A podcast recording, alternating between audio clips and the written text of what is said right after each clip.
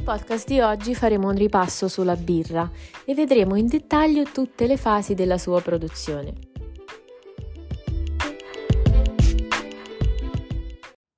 La birra, insieme al pane e il vino, è stato uno dei primi alimenti elaborati tecnologicamente dall'uomo. Il nome deriva dall'indogermanico bereo o bero, che significa appunto ribollire. I Sumeri furono i primi a produrre una bevanda alcolica simile alla birra. La produzione della birra si estese poi in Egitto, anche agli Etruschi, ai Greci e ai Romani che la chiamavano il vino d'orzo.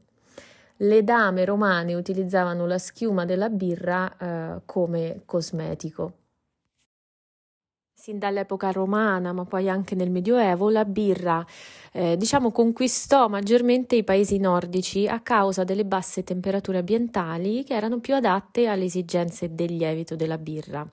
Nel Medioevo i, i, primi veri esperti birrai furono i frati dei conventi dell'Europa centrale, tant'è vero che ai monaci va anche attribuito il merito di aver definitivamente introdotto l'uso del luppolo come amaricante.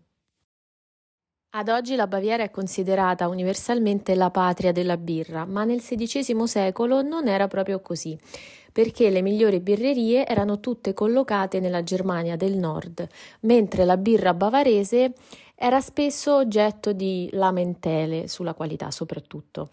Così nel 1516 il duca di Baviera Guglielmo IV eh, promulgò la legge bavarese di purezza per tutelare soprattutto la qualità. Con questa legge il duca limitò gli ingredienti ad orzo, luppolo ed acqua. Attualmente la legge di purezza vige solamente in Baviera perché le altre birrerie tedesche possono aggiungere eh, zucchero o impiegare coadiuvanti tecnologici ammessi dalle leggi dei paesi nei quali poi la birra viene esportata. Ci sono altri paesi come la Repubblica Sudafricana che eh, attinge al principio di purezza di Guglielmo IV di Baviera con l'associazione Pure Beer Society. Eh, questa associazione ha lo scopo di ridurre il numero degli ingredienti della birra e quindi si rifà completamente all'idea eh, del Duca di Baviera. Per produrre la birra un mastro birraio deve avere a propria disposizione i cereali, zuccheri, vari ingredienti, l'acqua, il luppolo e il lievito. Ovviamente in base allo stile che deciderà di produrre utilizzerà una, una sua ricetta segreta. I cereali sono piante ricche di amido, che è uno zucchero complesso, non adatto alla fermentazione. Per questo l'amido deve essere demolito dall'azione di enzimi che sono presenti nei semi stessi. Questi enzimi si chiamano diastasi. Le diastasi liberano molecole semplici di maltosio ed estrine.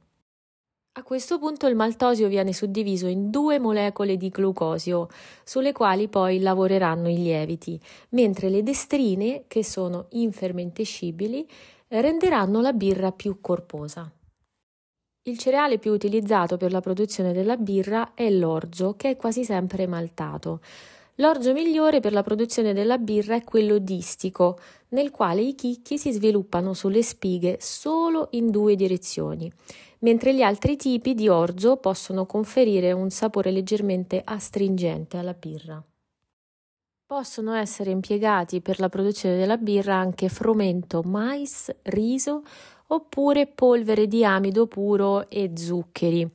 In genere in Italia eh, questi cereali non possono superare il 40% del cereale totale. Il riso, ad esempio, rende la birra più secca, mentre il mais e l'avena più morbida. Il miglio eh, viene utilizzato soprattutto in Africa e rende la birra meno corposa, mentre il frumento dà un sapore caratteristico e una schiuma molto abbondante.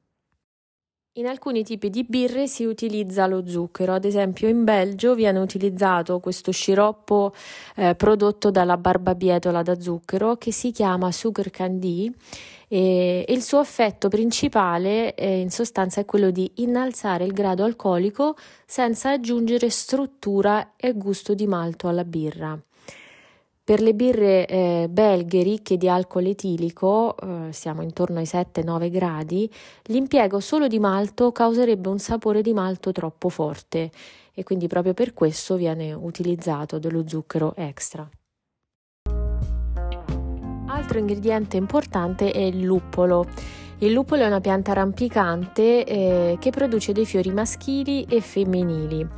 Eh, ad esempio in Inghilterra i fiori maschili sono graditi perché aumentano la resa agronomica, mentre in tutto il resto del mondo si utilizzano solamente i fiori femminili non fecondati. Le infiorescenze femminili sono ricche di luppolina, che è questa polvere giallognola eh, ricca di resine. Eh, le resine in sostanza conferiscono alla birra il sapore amaro. Eh, inoltre esercitano un'attività antibatterica e combinandosi con le varie componenti proteiche della birra rendono persistente la schiuma. Le resine sono ricche anche di oli essenziali come umolone e lupolone che arricchiscono il profumo della birra e i tannini invece coagulano le proteine durante la cottura del mosto, facilitando così la chiarificazione. In genere il luppolo viene dosato nel mosto in fase di ebollizione, ma soprattutto in Inghilterra è aggiunto anche alla birra in maturazione. Questa luppolatura a secco, a freddo o a crudo si chiama dry hopping. L'acqua nella produzione della birra viene valutata in base alla sua durezza. Per le birre chiare sono indispensabili acque tenere, mentre per le birre scure sono accettabili anche le acque dure. I lieviti impiegati per la produzione della birra sono di due tipi: Saccharomyces carlsbergensis, eh, cui nome deriva dalla scoperta del professor Christian Hansen, eh, consulente della bir- birreria Carlsberg nel 1882. Questo lievito agisce ad una temperatura compresa tra i 5 e i 10 gradi e quando ha svolto il suo compito tende a sedimentare sul fondo del tino della fermentazione dove forma una specie di mm, marmellata che si chiama lievito denso. Con il suo 70-80% di umidità il lievito denso può essere riempiegato. Saccharomyces carlsbergensis si utilizza per la produzione delle birre a fermentazione bassa. Il secondo tipo di lievito utilizzato per la produzione della birra è il Saccharomyces cerevisiae, che agisce ad una temperatura più alta di 15-25 gradi, forma delle catene di cellule che intrappolano le bollicine di anidride carbonica che salendo spingono verso l'alto la massa del lievito, che forma una specie di coltre superficiale che poi verrà raccolta con grandi cucchiai e verrà riutilizzata. Il lievito Saccharomyces cerevisiae si utilizza per la produzione della birra a fermentazione alta.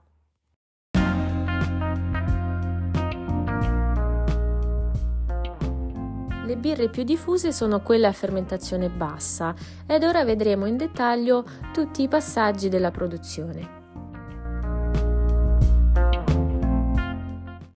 Come si produce il malto? Eh, praticamente i chicchi d'orzo vengono messi a bagno in acqua, mh, mm, temperatura compresa tra i 10 e i 15 gradi, per circa 48 ore. Questa fase è necessaria ad innescare l'azione degli enzimi, mh, mm, le diastasi, che romperanno le molecole di amido in due molecole di zuccheri semplici e quindi potranno poi essere fermentati dai lieviti. I chicchi rigonfi d'acqua vengono posti in cassoni d'aria condizionata dove avviene la loro germinazione che durerà circa 6 giorni e, e questa procedura viene effettuata alla temperatura di 14-16 gradi. Ovviamente sarà la torrefazione a stabilire il colore finale del malto. Ovviamente sarà la temperatura di torrefazione a stabilire il colore finale del malto. A questo punto si passa alla fase dell'ammostamento. Cosa succede? Il malto e gli altri cereali vengono portati in sala cottura dove si trovano queste grandi caldaie in rame o in acciaio inossidabile. Vengono macinati e impastati con l'acqua. Durante l'ammostamento si forma una soluzione in cui si solubilizzano gli zuccheri fermentescibili, ma anche aminoacidi liberi, indispensabili per lo sviluppo dei lieviti. In Gran Bretagna l'ammostamento viene fatto per infusione. In questo caso la miscela non è mai portata a ebollizione. Eh, invece nell'ammostamento per decozione parte della miscela è fatta bollire per alcuni minuti e poi riemessa nella massa totale. Eh, l'ammostamento per decozione si utilizza spesso per mh, mm, lavorare i cereali crudi, quindi non maltati. È importante che la temperatura di questa miscela venga mantenuta a circa 78 gradi perché si crea una viscosità ottimale necessaria poi alla successiva filtrazione. Quando la trasformazione dell'amido in maltosio è completa, la miscela viene trasferita nei tini di filtrazione. La filtrazione permette di separare le parti insolubili dei cereali in mosto che si chiamano scorze. Le scorze che rimangono nel tino di filtrazione invece si chiamano trebbie e si utilizzano in agricoltura come alimento per, per il bestiame. Successivamente il mosto viene posto nelle caldaie di cottura e viene aggiunto a più riprese il luppolo. Questa bollitura dura almeno un'ora e ha lo scopo di favorire la dissoluzione dei principi amari del luppolo, coagulare le proteine per azione dei tannini, eh, impedire e risanare il mosto. Alla fine della bollitura il mosto viene filtrato ancora una volta per eliminare i residui di luppolo. Dopo l'aggiunta del lievito inizia la fermentazione primaria o tumultuosa, che dura circa una settimana e si svolge a temperatura controllata intorno ai 10 gradi per le birre a bassa fermentazione e intorno ai 20 gradi per le birre ad alta fermentazione. Quando quasi tutto lo zucchero è stato trasformato in alcol etilico ed anidride carbonica, parte la fermentazione secondaria, che si chiama anche maturazione o stagionatura o deposito. La temperatura viene progressivamente abbassata fino a circa 0 gradi, in modo che il gusto della birra diventi più delicato e i lieviti sedimentino meglio. Dopo 4-6 settimane alla pressione di 0,5 bar, la birra è pronta per essere venduta. In genere la birra viene filtrata con filtri a farina fossile o a strati filtranti di cellulosa e poi viene confezionata in fusti che si chiamano keg, bottiglie di vetro o di plastica e lattine. Per evitare che qualche cellula di lievito possa sfuggire alla filtrazione e riprodursi poi successivamente causando torbidità, la birra viene sottoposta alla pastorizzazione. La pastorizzazione può essere realizzata direttamente sulla birra in bottiglia o in lattina attraverso una pioggia d'acqua calda eh, a circa 60 gradi per 15 secondi oppure sul prodotto sfuso che è mm, destinato all'infustamento eh, riscaldandolo per pochissimi secondi a 70 gradi. Generalmente la birra ha una data di scadenza, per questo motivo si deve cercare di bere la birra il più lontano possibile dal termine di scadenza previsto. Ed ora definiamo il termine e significato di birra così come previsto dalla legge. La birra è il prodotto ottenuto dalla fermentazione alcolica con ceppi di Saccharomyces carlsbergensis o Saccharomyces cerevisiae, dei mosti preparati con malto d'orzo anche torrefatto e acqua, ammaricati con luppolo.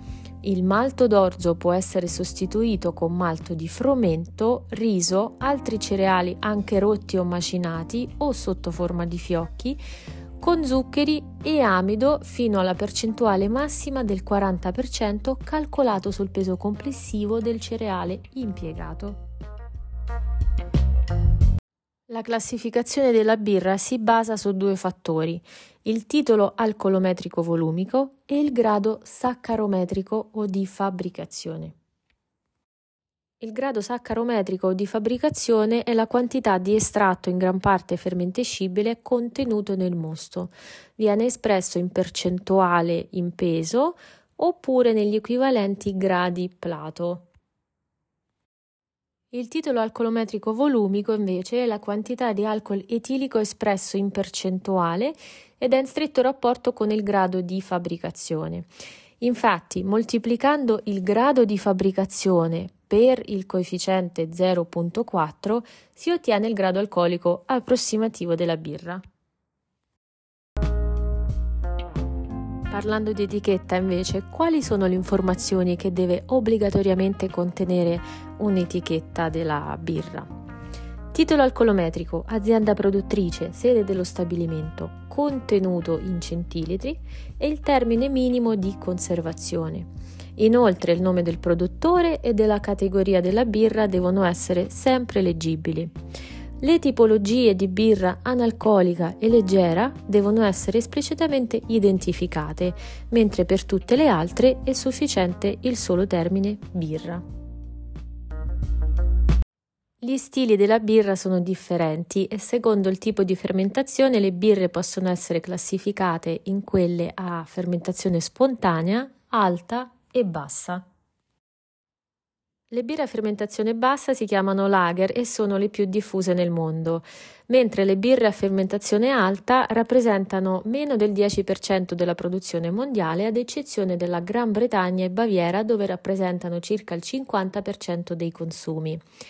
Poi ci sono le birre a fermentazione spontanea che sono prodotte solamente in Belgio e rappresentano soltanto un per cento del mercato mondiale.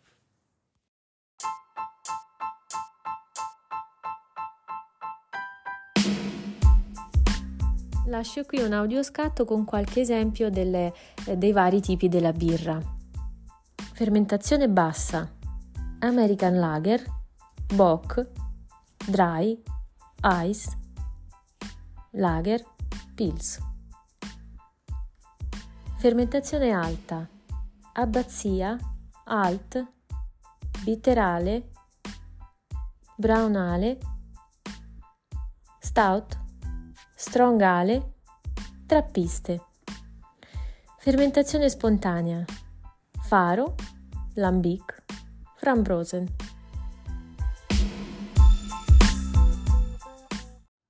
La tecnica di degustazione, l'abbinamento con il cibo, ma anche la temperatura di servizio delle birre è un mondo a parte, per cui lasciamo fuori questo aspetto dal nostro ripasso. Se comunque avete il piacere di scoprire qualcosa in più e vi siete incuriositi, scrivetemelo, fatemelo sapere perché magari riusciamo ad organizzare un'intervista con un esperto di questo prodotto.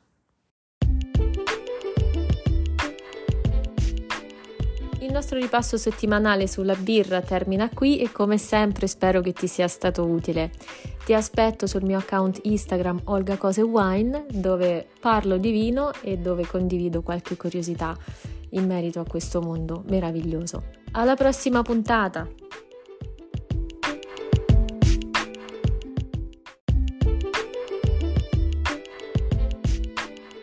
Nel podcast di oggi parleremo di distillati.